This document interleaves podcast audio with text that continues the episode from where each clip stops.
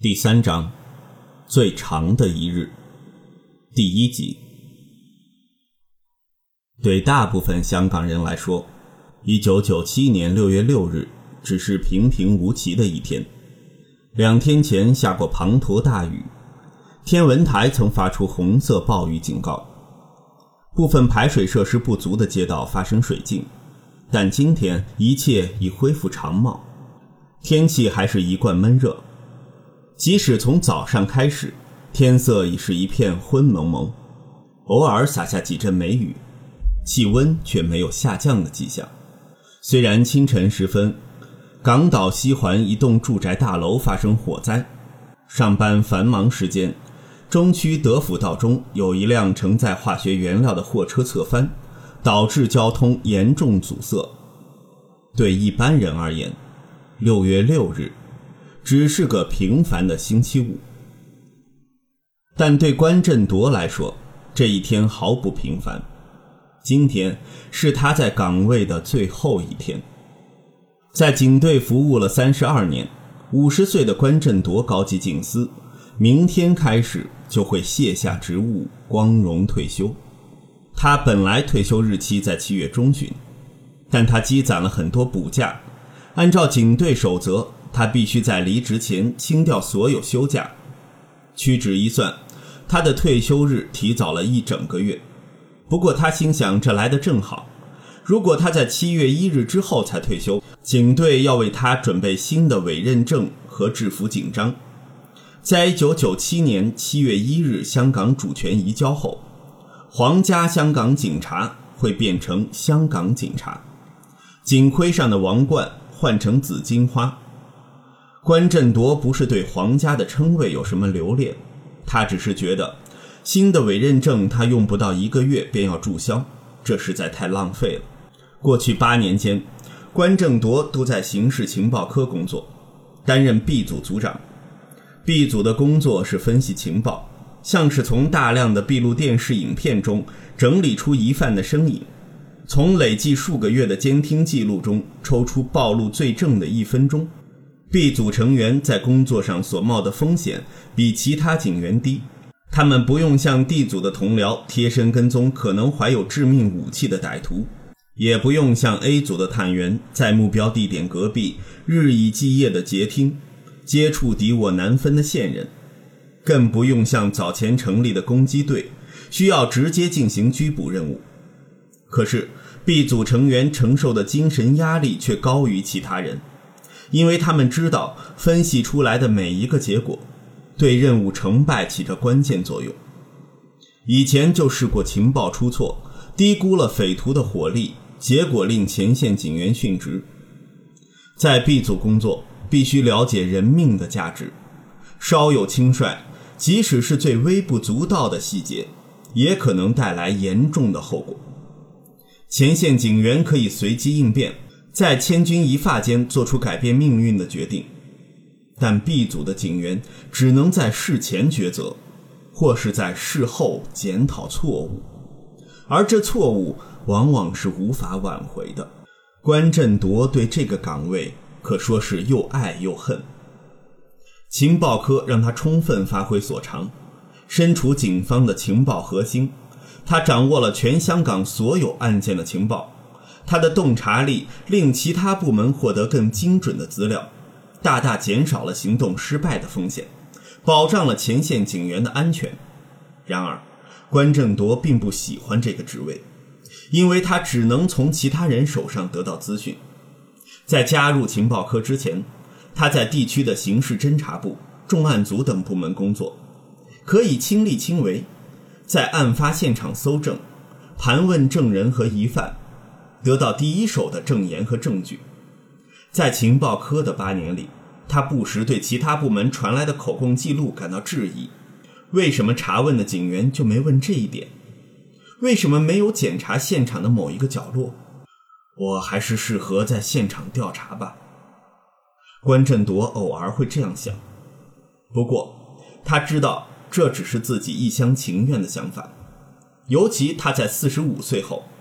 察觉身手已远不及年轻时灵活，在前线从事侦缉工作，意味着跟悍匪对峙的可能。关振铎很清楚，自己已没有这一份魄力了。何况他的职级不允许他踏足前线，在行动中干活的只会是督察级和原佐级警务人员，县委级的警司或更高级的阶级，负责的是策划行动、指挥部下等统筹工作。关正铎知道，其实自己在情报科 B 组管太多。近年，他都尽量让手下办事，只在关键时刻插手，指出下属们的分析有何漏洞。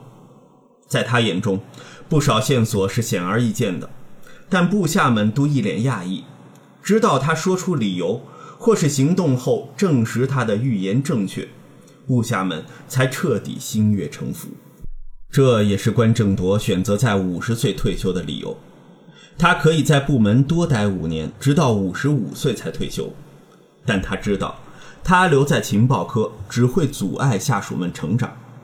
情报科是警队的核心，如果 B 组的成员无法独当一面，只会危害整个警察部。以上就是来自海关的报告。早上九点半，B 组第一队的蔡督察在关振铎的办公室向他进行汇报。B 组分成四队，各有一位督察担任队长，由关振铎分配任务。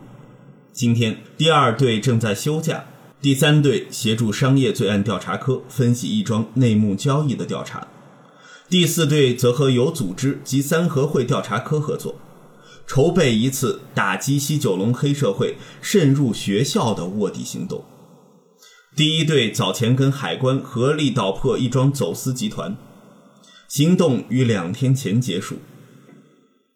好，关振铎满意的点点头。蔡景刚总督察是 B 组年资最长的队长，他就会获拔升接掌 B 组。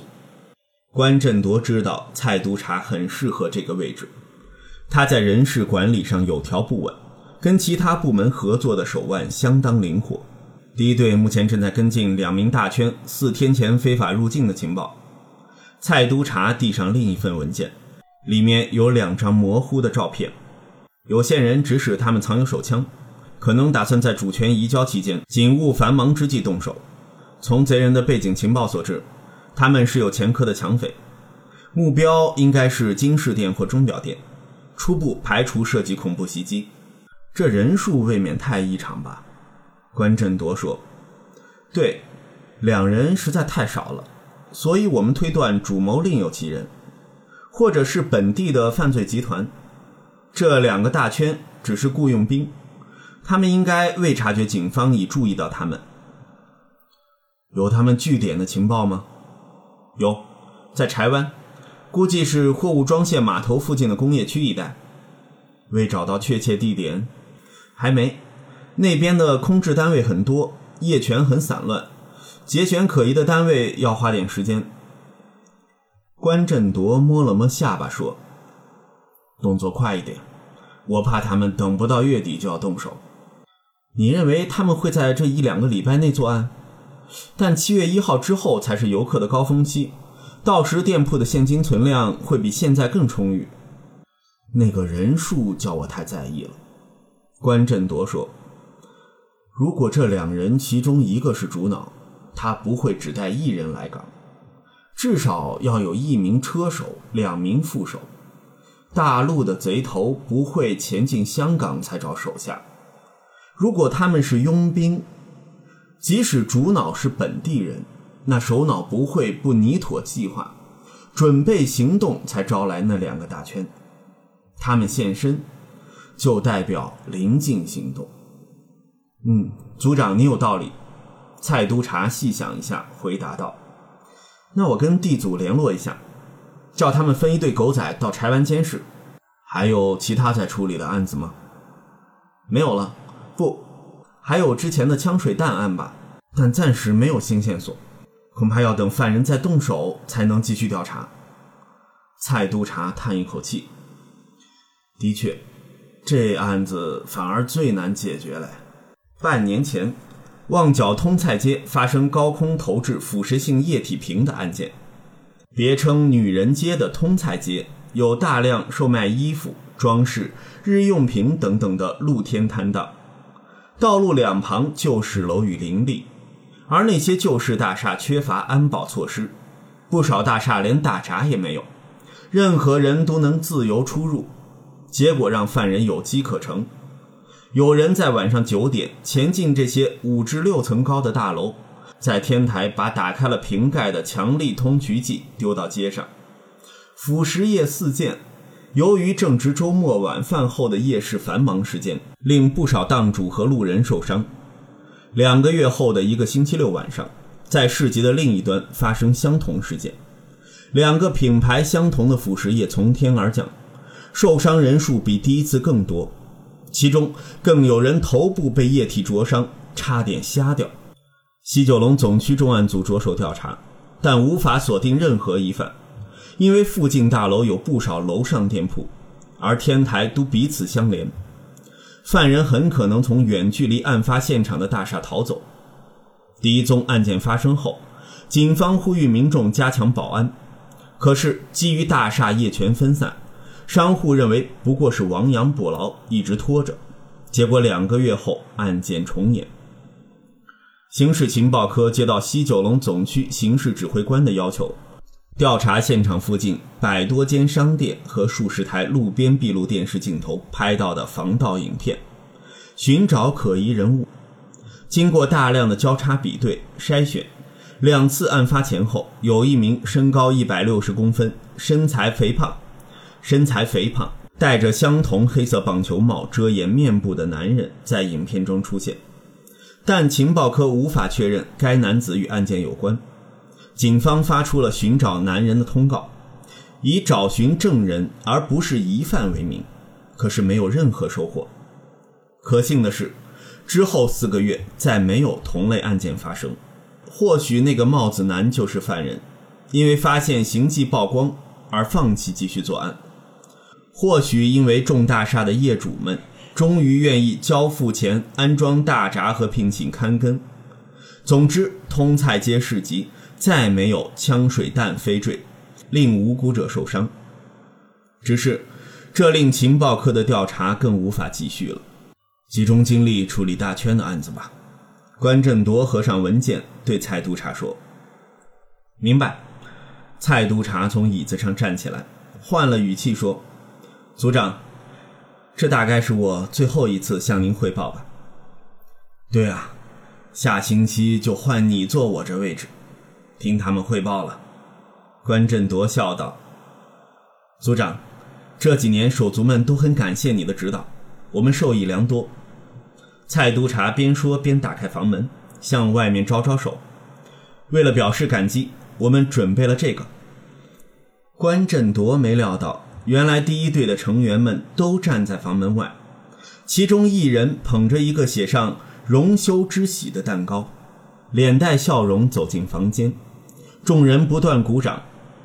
负责捧蛋糕的正是年初才加入 B 组的骆小明，他任职后经常被关正铎使唤，就像组长的私人助理，所以同僚们就叫他担任蛋糕大使。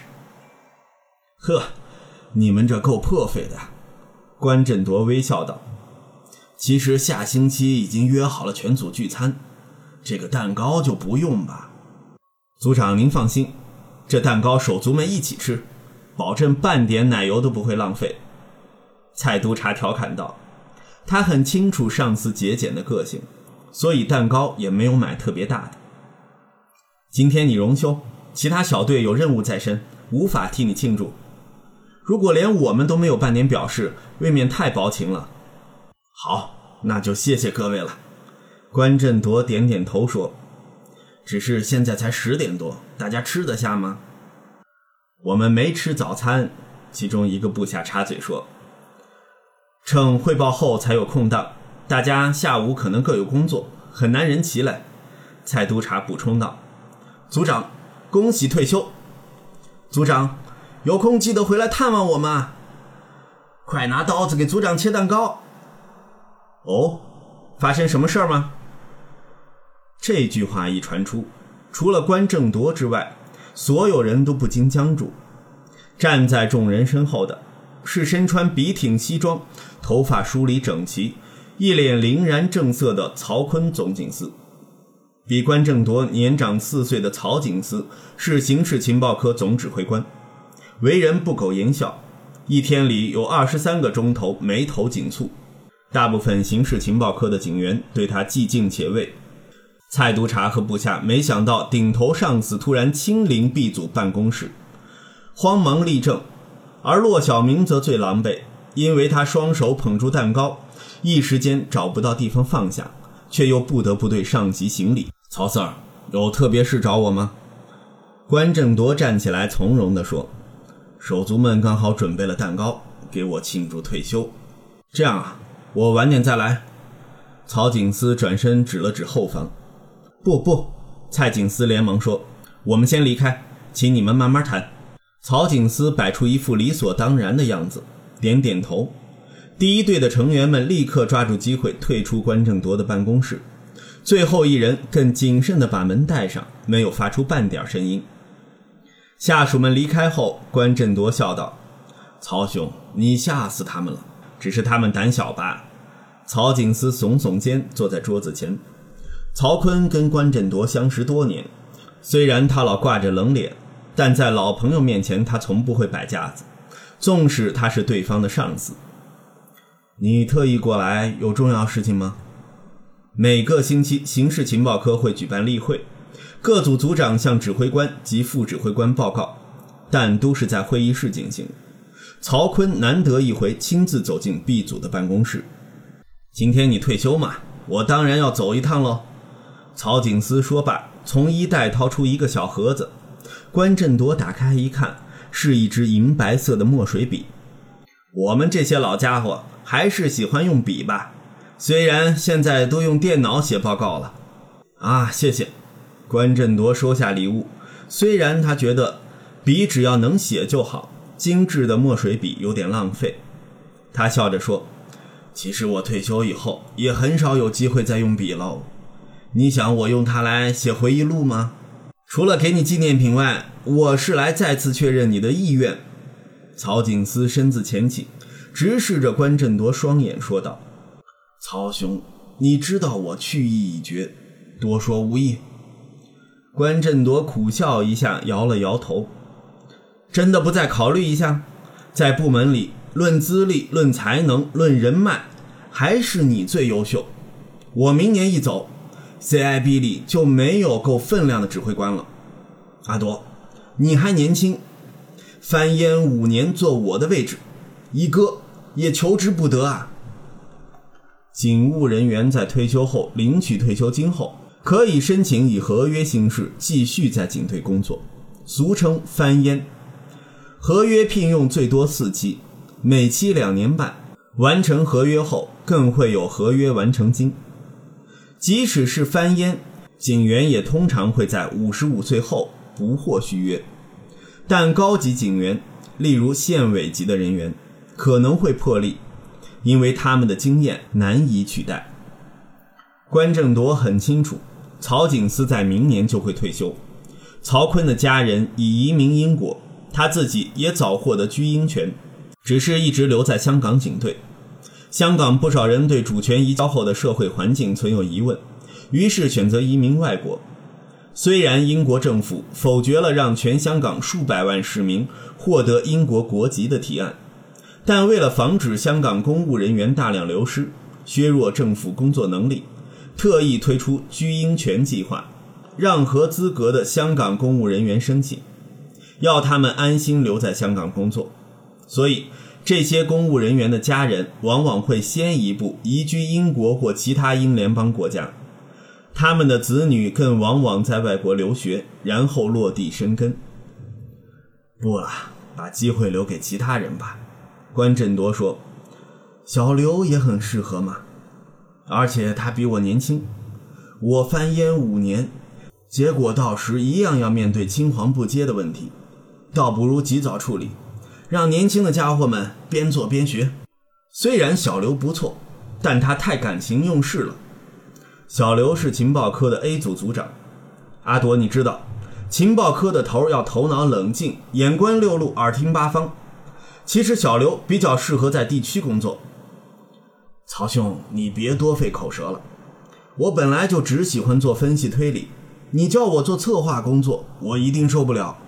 你不是很清楚吗？我升级高级警司，却人当组长，也是你的主意啊。在情报科，一般组长都是，一般组长都只是警司级，只有副指挥官是高级警司。多年前，关振铎晋升至高级警司，但保留组长的职务，就是曹锟衡量个人能力后的特殊安排。哎，阿朵，我败给你了。曹警司习惯性的皱一下眉说：“那你要不要听二号方案？什么二号方案？翻烟，但不是坐我的位置。那你叫小蔡怎么办？他已准备好接替我的工作。不。”我不是叫你继续做 B 组组长，曹景思缓缓说道：“我跟洪处长讨论过，让你以特殊顾问的身份为警队服务，名义上仍是隶属情报科，但你有自由协助调查任何案子。当然，这要由负责的部门提出委托，你才可以插手。我们可不想干预各警区的内务，打击士气。”咦，虽然关振铎推理能力非凡。他倒没预料上级们会提出如此破格的提议。曹景思口中的洪处长是洪嘉诚高级助理处长，是警队刑事及保安处的主管，刑事情报科及毒品调查科等等均隶属于旗下。洪嘉诚只有四十一岁，是拥有大学学位，加入警队时已是督察的精英分子。跟曹锟和关正铎这些从低级警员做起的警察很不一样，这是我们想出的最好的方案了。我不想强迫你，但请你好好考虑一下。九七后大家都不知道会面对什么挑战，你的经验一定会有显著的作用。关振铎沉默下来，这个提案对他来说莫名的吸引，但他一心离开警队，一时之间无法做出决定。能回到前线调查，但又不用考虑身体负担，这大概是最完美的做法了。只是关振铎是个思虑周详的人，就像分析情报一样，他不会贸然说出结论。我先考虑一下。关振铎回答：“我什么时候需要回复？七月中旬以前，你可以慢慢考虑。”曹景思站起来说。你本来的退休日是下月中吧，在那之前答复就行。关振铎送曹景思到房门前，曹景思说：“阿铎，不管你接不接受提案，我也再跟你说句，恭喜退休。你我都知道，在警队能平安退休，是一件值得庆贺的事情啊。”嗯，曹兄，你说的对，谢谢。关振铎跟曹景思握手。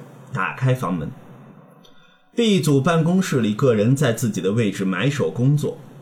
有人一脸凝重地讲电话，有人大力翻阅文件。曹景思离开办公室后，关振铎以为手下们会解除这副故弄玄虚的神情，但他细心一看，就察觉有异。那股异常的气氛，并不是装出来给顶头上司看的。组长有案子。蔡督察看到曹景思离去。匆忙向关振铎报告：刚才港岛总区传来消息，再有枪水弹案发生。目前港岛重案组一队正在跟进。哎，我们刚才说线索调查不了，真是一语成谶。港岛，关振铎皱一下眉，不是旺角？这次就在附近，在中区嘉贤街市场。蔡督察回答道。暂时不知道是旺角的犯人还是模仿犯，我已派人询问详情。另外，手足们正在整理旧资料，只要证据一到，我们就能够做交叉分析。好，有进展再告诉我。如果能锁定同一个疑犯，我们就要知会西九重案。关振铎拍了一下蔡督察的肩膀，回到自己的房间。他坐在椅上，心想：这个案子有任何后续，也得由小蔡一人负责。毕竟自己明天就不在，无法再做出任何指示了。虽然关振铎决定放手不管，但他没关上房门，一边审核最后一批行动报告，一边留意着第一队成员的动态。在电话声、交谈声此起彼落间，他听到案件的初步消息：四平通局记在早上十点零五分，被人从一栋旧式大楼天台投下，分别掷向嘉贤街与威灵顿街一带的摊档。嘉贤街市集是历史悠久的露天市场，既有售新鲜食材，也有卖生活杂货，是附近居民经常光顾的街市，也是一个著名的游客观光点。由于是早上市民买菜的繁忙时段，这次袭击导致三十二人受伤，其中更有三人负伤较严重，被腐蚀液灼伤脸部和头部等等。